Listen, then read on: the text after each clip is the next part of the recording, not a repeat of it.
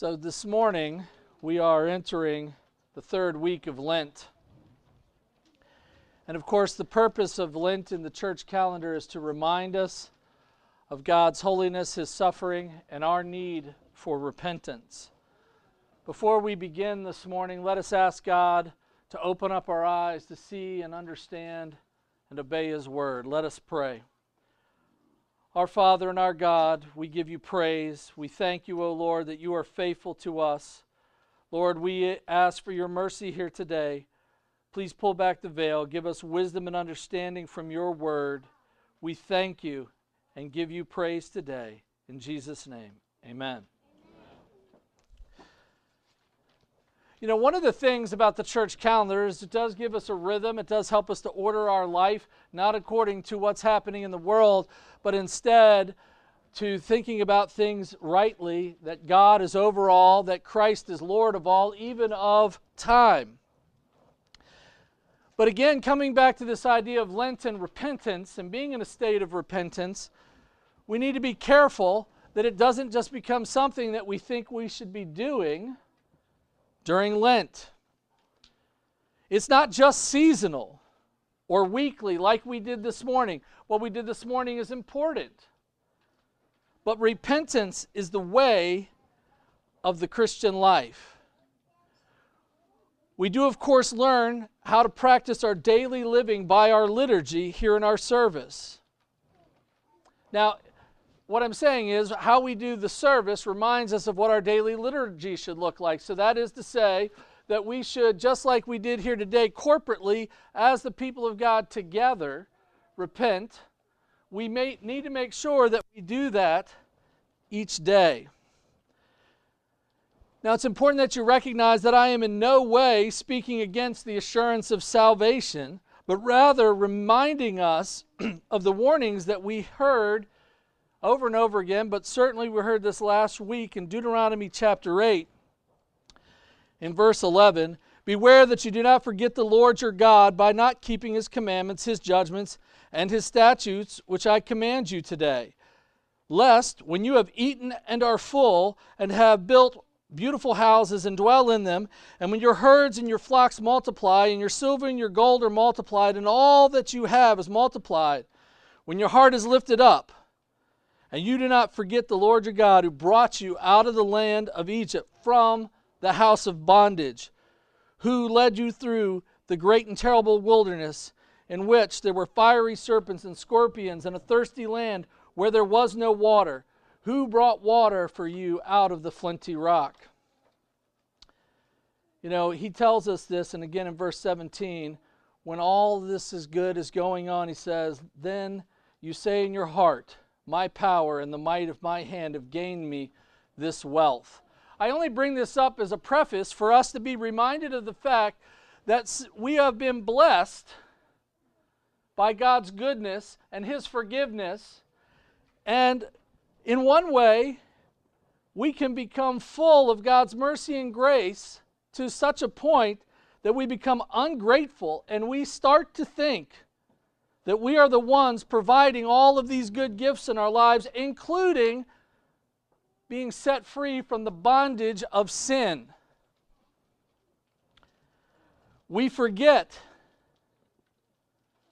that the calling of God's people is to be an instrument of salvation to the world. You're saying, wait a second. We were talking about I need to repent, I got to do this daily. What does this have to do with being an instrument of salvation to the world? Well, hold on just a minute. We're going to work through that because this is really important. We cannot be the instruments of salvation to the world if we are unrepentant. We were speaking this morning about the book of Psalms. And let us be honest have you ever read a psalm and thought to yourself, I'm a little uncomfortable with that? I don't know how they're thinking that. How can this be the inspired word of God and it says something that makes me uncomfortable? People of God, you don't change how you view Scripture, you let Scripture change you. If you don't think like the Scripture thinks, then you need to change the way you think. Repent of your sin and ask God to help you to think as He thinks.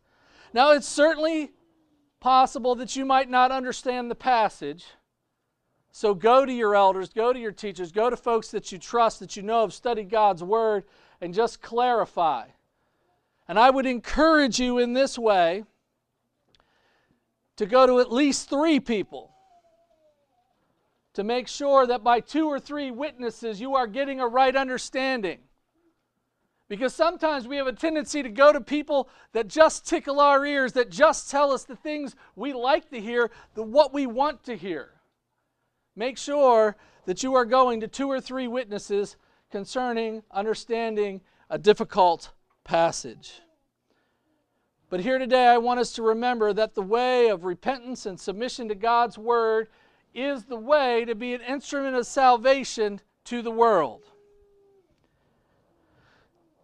You know that I like to always provide us a little bit of context to the text that we're studying. So we're going to start actually in Luke chapter 12 today, just outlining a little bit of this passage at the first part of Luke chapter 13. We see in Luke chapter 12 in verse 1 that the people are eager. It says this in verse 1 In the meantime, when an innumerable multitude of people had gathered together so that they trampled on one another. And I'm going to pause right there. Can you imagine this for a second?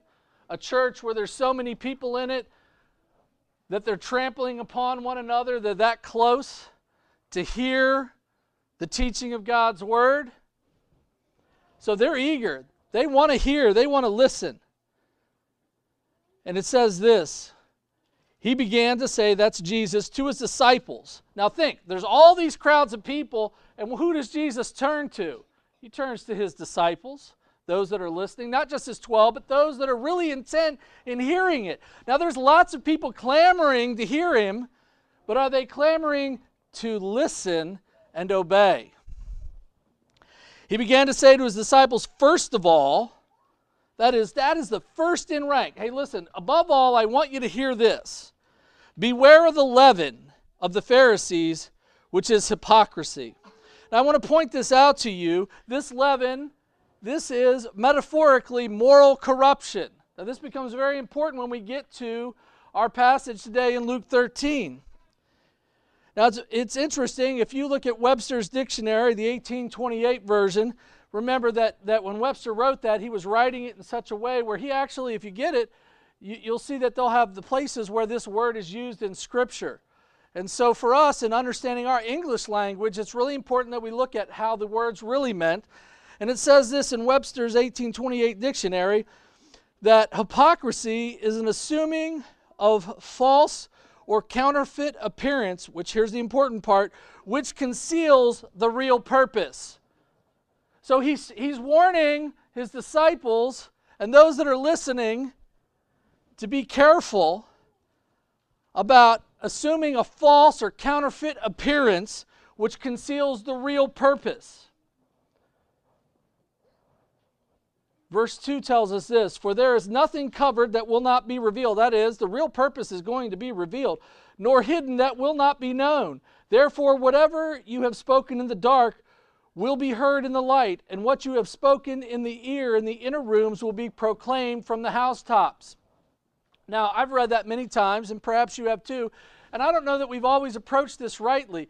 He's talking about the purpose of the people of God. The, the, the true purposes of the people of God are going to be shouted from the rooftops. It's not simply about your secrets and your sins. Well, there's that too. But, but the context right here is that the purpose of the people of God, of the people of Israel, who were God's mediators to the world, they're the instruments of salvation to the world. This is really going to be shouted from the rooftops. And those things that are false will be exposed. Here, Jesus is calling for the repentance of the Pharisees, the multitude, and even the disciples of the false purposes of the people of God. Remember the Pharisees. Now, think about this just for a second. This should give us pause. Because a lot of times we hear Pharisees, oh, those are those hypocrites, right? But this is really important. Remember that the Pharisees were the sect or we might say in modern parlance, the denomination of Israel, the people of God, who believed the Old Testament to be the word of the living God. They were not like the Sadducees who didn't believe in the resurrection. It was just a way to give some sort of moral and cultural code, and we're going to stay in leadership. That was the Sadducees. And they weren't the real radical guys that wanted to cut everybody's throat at every turn, the Essenes. Right? No, they were the ones that said, We believe the Bible to be true. And yet, they had in fact become prideful and full of themselves as to being the people of God and knowing the right ways of God. They had left their calling of bringing the message of God's mercy and forgiveness undone. We can see this confirmed in Matthew 23, verse 23. Woe to you, scribes and Pharisees, hypocrites, for you pay tithe and mint and anise and cumin, and have neglected the weightier matters of the law justice, mercy, and faith. These you ought to have done without leaving the others undone. Remember what we learn in Numbers chapter 29 about the Feast of the Tabernacles. Now, this comes after the Day of Atonement they are cleansed of their sins. People of God, think about the process of what we do here today. We come here and we repent of our sins, and, and we're going to come to the table of peace, and then we're going to go out into the world and be commissioned to be instruments of salvation to the world, right? So if you look in Numbers 29, we see that just prior to this passage on the Feast of Tabernacles, there's the Day of Atonement. And in the same month, right after they finish that up, they go right into the Feast of the Tabernacles. They go from confessing to rejoicing, being at the table of peace with God. But in the middle of all this, there's a sacrifice of 70 bulls. And that 70 bulls represents the 70 nations out of the table of nations that we see in Genesis and they were the mediator. They were, they were representatives. They were the priests to the world, and they were, in fact, sacrificing those bulls as part of worship and mediating for the world. This was set from the very beginning. You know, it's very interesting, again, if we look at this, we can see what our calling is and how, even though they claim to be the ones that are orthodox, the ones that are standing on God's word, they became prideful in their view of it. And they wanted justice, justice, justice for everybody else but themselves. But they want justice, that's their drum. But they were leaving out mercy and grace.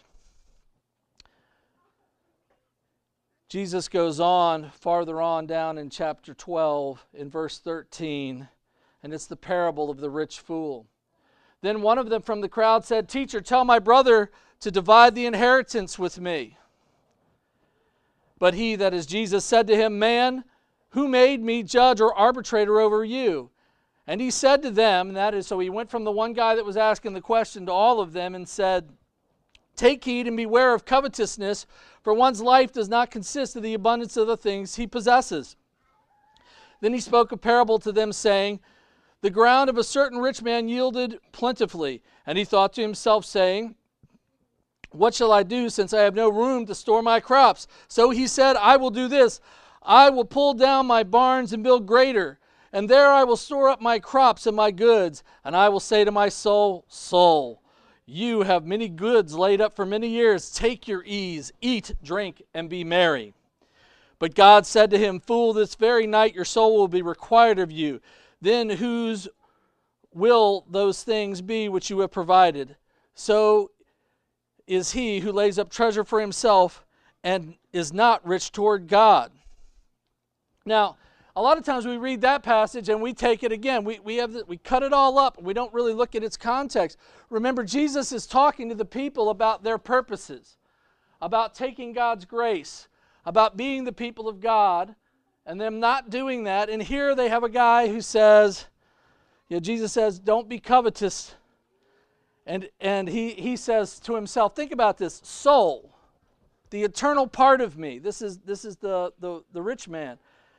You have many goods laid up for many years. Take your ease, eat, drink, and be merry. Sometimes, as Christians, we take God's grace and we say, I've been given grace and forgiveness, and I'm going to hide it and hoard it myself, and I'm not going to give it out. This is why Jesus tells us in the Lord's Prayer that we should forgive others as Christ has forgiven us, right? As God has forgiven us, we should do that for others. And then he even emphasizes it by coming back and says, Yes, I'm really serious about this in the next part of the verses after the Lord's Prayer and points that out. You must forgive those who sin against you. You've got to do it. We love getting God's mercy new for ourselves every single day. Unfortunately, we are very stingy in how we dole it out to those that are close to us and to those in the world. Remember the call of God to Adam and therefore to all people in Genesis chapter 1 Be fruitful and multiply and fill the earth and subdue it and have dominion. Again, a lot of times we look at that and that's about taking over the world and doing all these things. What good is it to take dominion over the world if the gospel is not preached and hearts are not turned. Taking dominion is not simply about establishing a political flag somewhere, but it is much more than that. It is preaching the gospel and making disciples to the very ends of the earth. We are called to be instruments of salvation. It is important if you go back and look in Luke chapter 10, we see that Jesus sends out the 70. And the reason I bring this up is this is the call, this is the portion, this is what God, the point that God is trying to make. Jesus is trying to make to these people, and God is through His Word is making this point to us today. And Jesus, when He sends out in, in Luke chapter 10, sends out the 70, He's telling them to go out there and heal the sick and tell them the kingdom of God has come near to you. Okay? And he says, But if they reject you, it says this in verse 12, But I say to you that it will be more tolerable in that day for Sodom than for that city. This is the context. Jesus is coming. First of all, John the Baptist comes and he preaches repentance, for the kingdom of heaven is near. And then we see Jesus begins his ministry and he begins to preach and he's bringing and calling the people of Israel to repentance to not only obey parts of the law but to obey the purposes of the law which is to re-establish the world all the people back in relationship to God. This is very, very important for us to consider. And when we think about this again, consider for us in Matthew 28. You all know the passage. And Jesus came and spoke to them, saying, All authority has been given to me in heaven and on earth. Go therefore and make disciples of all the nations, baptizing them in the name of the Father, the Son, and the Holy Spirit, teaching them to observe all things that I have commanded you. And lo, I am with you to the very end of the age. Remember, that is our calling taking dominion making disciples, that's all the same narrative. We are to be instruments of salvation in the world. Again, returning back to Luke chapter 12, we see that sometimes worry can overcome us. Worry and it says this in verse 22 of Luke 12. Then he said to his disciples, Therefore I say to you, do not worry about your life, what you will eat, nor about the body, what you will put on. Life is more than food, and the body is more than clothing. And again down in verse 29, and do not seek what you should eat or what you should drink, nor have an anxious mind. Listen now, verse 30 For all these things the nations, that is, the Gentiles, the heathen, the unbelieving, of the world seek after. And your Father knows that you need these things, but seek the kingdom of God, and all these things shall be added unto you. A lot of times we try to put this into to some type of context. Again, we pull it out. We're not looking at the larger picture of what's being said here. And we say, oh, I'm trying to get some. I got to seek these spiritual things that are out there. It's somewhere detached from me and where I live. There's some sort of spiritual place I'm trying to transcend to. No, Jesus is saying the context here is to the people. The whole thing is about what is the kingdom of God. Jesus is coming, He is the kingdom. He is telling them that they need to repent of how they've been thinking and stop worrying about all of these other things that distract us, but rather turn and be concerned. Don't be like the unbelieving, but understand that the nations are seeking something. The world seeks after all that self preservation. That is the opposite of Christ, am I right? He laid down his life for us. It's not about self preservation.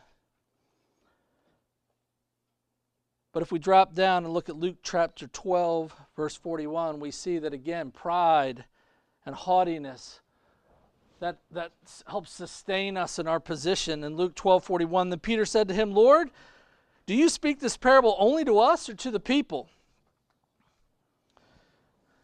And Jesus responds down in verse 45 But if that servant says in his heart, My master is delaying his coming, and begins to beat the male and female servants, and to eat and drink and be drunk, the master of that servant will come on a day he's not looking for him, and at that hour when he is not aware, and will cut him in two and appoint him his portion to the unbelievers. And that servant who knew his master's will and did not prepare himself to do according to his will shall be beaten with many stripes. But he who did not know, yet committed these things, deserving of stripes, shall be beaten with few. For everyone to whom much is given, to much will be required, and to whom much has been committed, of him they will ask the more. Here's, here's a warning. He is saying two things. Those who, who don't do the will of God are not instruments of salvation out of ignorance.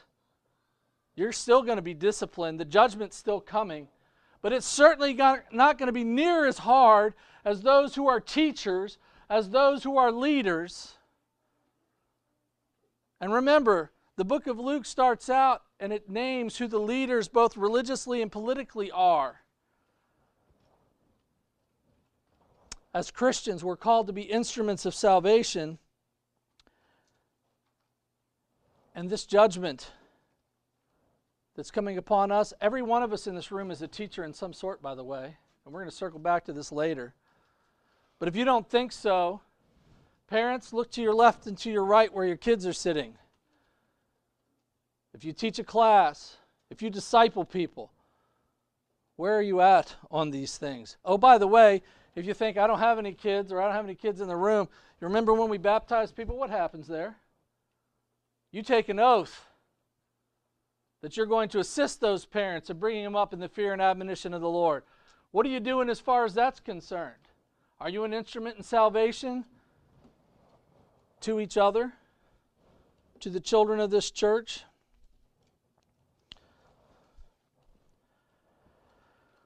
We see again that what they owed to God, they what they did, they did not give just judgment and mercy. They owed God thankfulness for their mercy, for his mercy, and they would not give it. They were proud in their perspectives, and they lorded over people and added extra weight upon them. And they pressed hard on others. I'm going to say this again to all of us here in this room. A pastor friend of mine not too long ago said this in a sermon. He said, What if in your household, what if in this household, the church, your household at home, this household here, what if in the household of everything that we do, grace is one notch higher than justice? Jesus is calling the people of Israel to repentance lest their pride bring the coming judgment upon them. And now we come to where we are in Luke chapter 13 in our lectionary reading today. And it's the message of the fig tree. There were present at that season some who told him about Galileans whose blood Pilate had mingled with their sacrifices. And Jesus answered them and said, Do you suppose that these Galileans were worse sinners than all other Galileans because they suffered such things? I tell you, no. But unless you repent, you will all likewise perish. Remember, this is all one conversation. These are not broken up pieces. So, this is what he's speaking to. Be careful, the judgment's coming. You need to repent. You need to get to doing the things that God has you to do. Now, what's going on with these Galileans? We don't have any record of this outside of the Gospels. But I'll tell you this that during the time that Pilate was governor over that area, there were 32 uprisings in Israel against the Romans. And frequently, Galileans were among them. Now, it could have been that these men were part of riffraff and, and, and rabble giving trouble. And one of the rules in the Roman Empire to a governor, you got to stay governor if you keep the peace. And he thought, I'm going to be sneaky. These guys are going to come into town. They're going to go to the temple. They're going to have their sacrifices. They're going to be doing that. And I'm going to go in there and I'm going to kill them. And what this mixing of the blood was, he went in there and he killed those guys. And the blood that was coming from the sacrifices in their worship was mingled with their own blood. And they're like, oh, what a terrible thing. What, what a bad judgment on those people. That's awful. Those must have been wicked men to have that happen. No, Jesus says. Were they more wicked than other Galileans? No. And then he says, I tell you, unless you repent, you will all perish likewise. Or those 18 on whom the Tower of Siloam fell and killed them. Do you think they were worse sinners than the other men who dwelt in Jerusalem? I tell you, no. But unless you repent, you will perish likewise. Remember, what does Jesus say? He says, Prophets are killed in Jerusalem, the place where their prophets should be welcomed and, and listened to the most. The city of God, Jerusalem, the place where the temple was, a place where worship was made to the Almighty, right? That's where prophets should be taken and listened to. And yet he says, Jesus says elsewhere that, that, all the prophets, they die in Jerusalem. That's what happens there. And that's why Jesus knows that's where he's going. And he says, listen, unless you repent, right? You're going to be like those that the, the tower fell on. But were those people more wicked than anybody else in Jerusalem? He does not want the people to perish. He goes on and says this. He's calling for repentance, of course. He says this in verse 6 he also spoke this parable. A certain man had a fig tree planted in his vineyard and he came seeking fruit on it and found none. Then he said to the keeper of his vineyard look for these 3 years I've come seeking fruit on this fig tree and find none. Cut it down. Why does it use up the ground? Now the bible tells us gives us this image of the vineyard. We know the vineyard is is part of an imagery in the old testament of the people of god and the blessings right? We see that in other parables even. And a fig tree is a tree that would have been planted in the center of a vineyard, and it just grew there and flourished there and did well. As a matter of fact, it didn't even need much tending. It'll just grow. We had a fig tree in Monroe, and that thing, we didn't do anything to it. And every year it just produced figs, figs, figs everywhere, and kids throwing figs around. And anyway, but it grows it doesn't need much, and yet it grows. And here this, this master comes and says, This tree is growing and it produces no fruit year after year after year. And the keeper of the vineyard says this Sir, let it alone this year also until I dig around it and fertilize it. And if it bears fruit, well, but if not, after that, you can cut it down. Now, this is really interesting because I think that both Jesus and the apostles and those first century Christians, they were in fact the keeper of the vineyard. And they were called to fertilize and do what they could to make Israel, the people of God, flourish and to produce fruit. What was the fruit? to be instruments of salvation to the world. And if you don't think so, think of this in the temple. We know the temple is going to be destroyed in 70 AD, but it's really, really interesting when you look at the first part of Acts, in Acts chapter 2, and Acts chapter 3, and Acts chapter 5, and Acts chapter 7, all the way up to Stephen's martyrdom in Acts chapter 7. Where is the message going out about the gospel? At the temple. At the temple. At the temple. There's some other places too, but it's largely at the temple. Right? In Acts chapter 5, verse 42, it says this And daily in the temple and in every house they did not cease teaching and preaching Jesus as the Christ. But after the martyrdom, after they rose up and they could not stand to hear the gospel, which, by the way, Stephen's sermon goes into from the beginning and the establishment of the people of God, he, he preaches the whole history of God's mercy and grace all the way to Christ. And they rise up and they do not want to hear God's word. They do not want to submit themselves to God's word. And they rise up and they kill Stephen.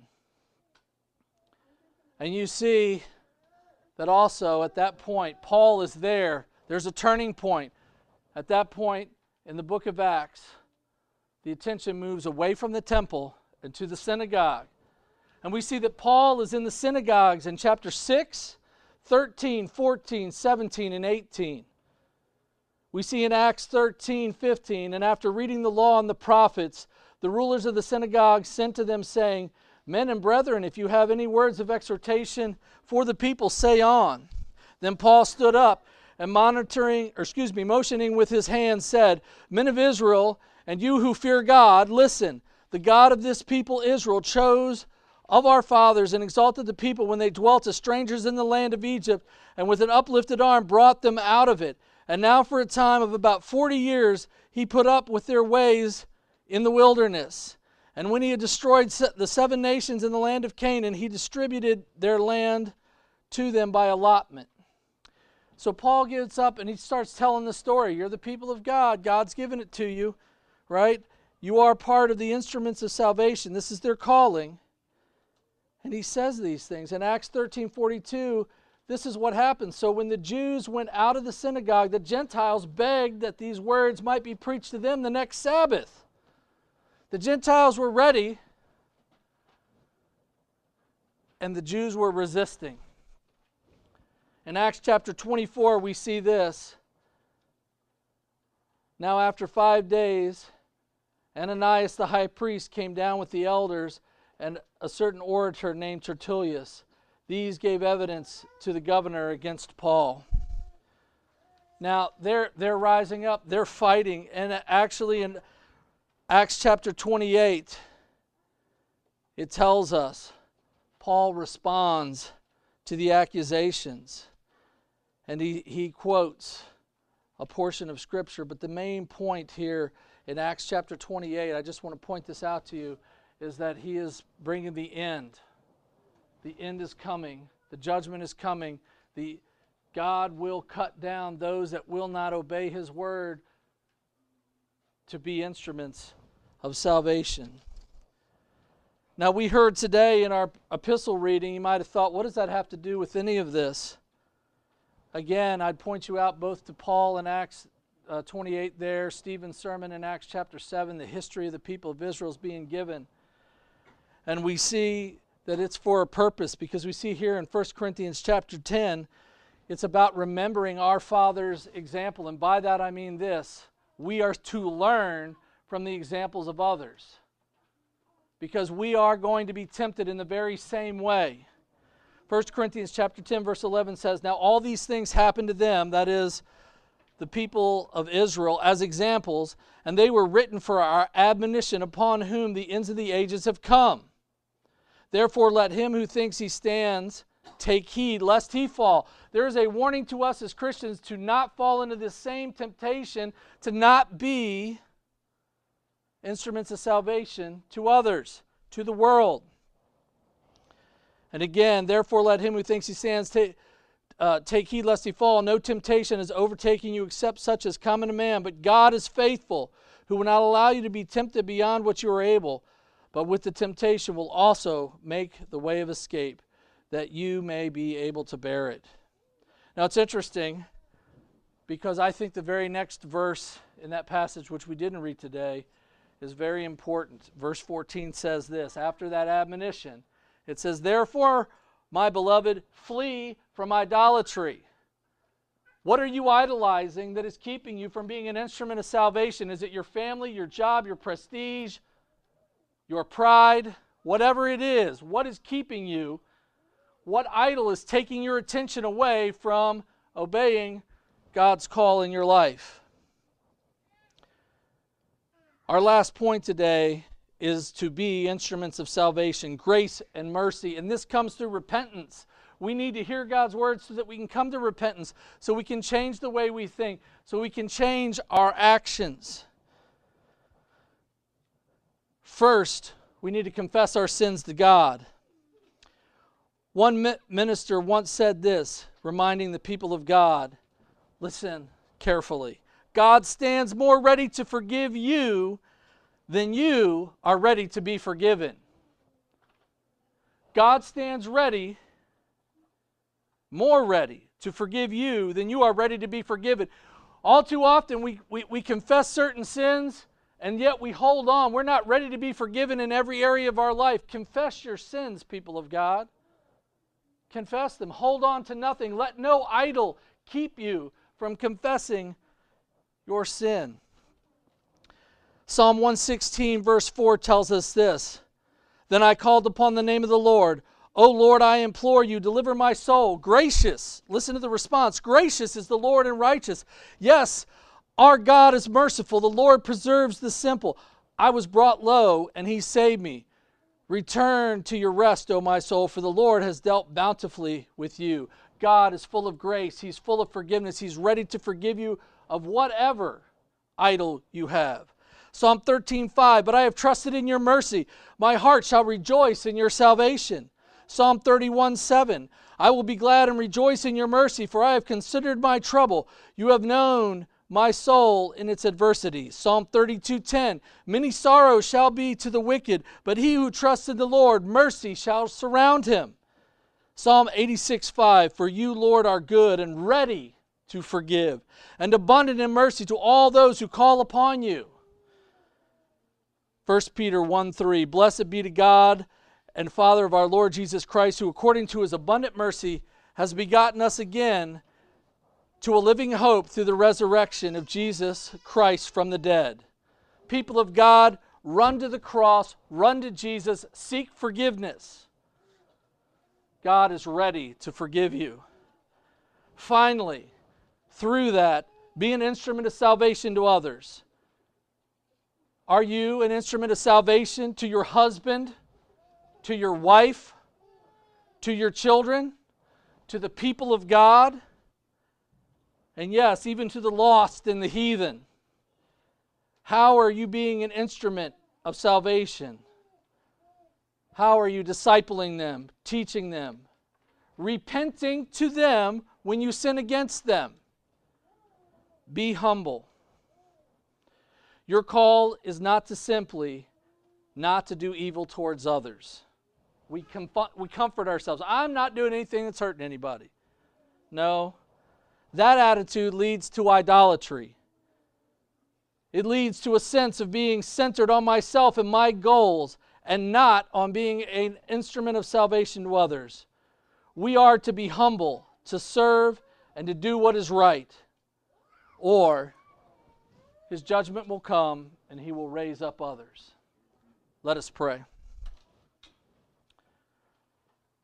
Merciful Father, we thank you, O Lord, that you are gracious, that you forgive us of our sins.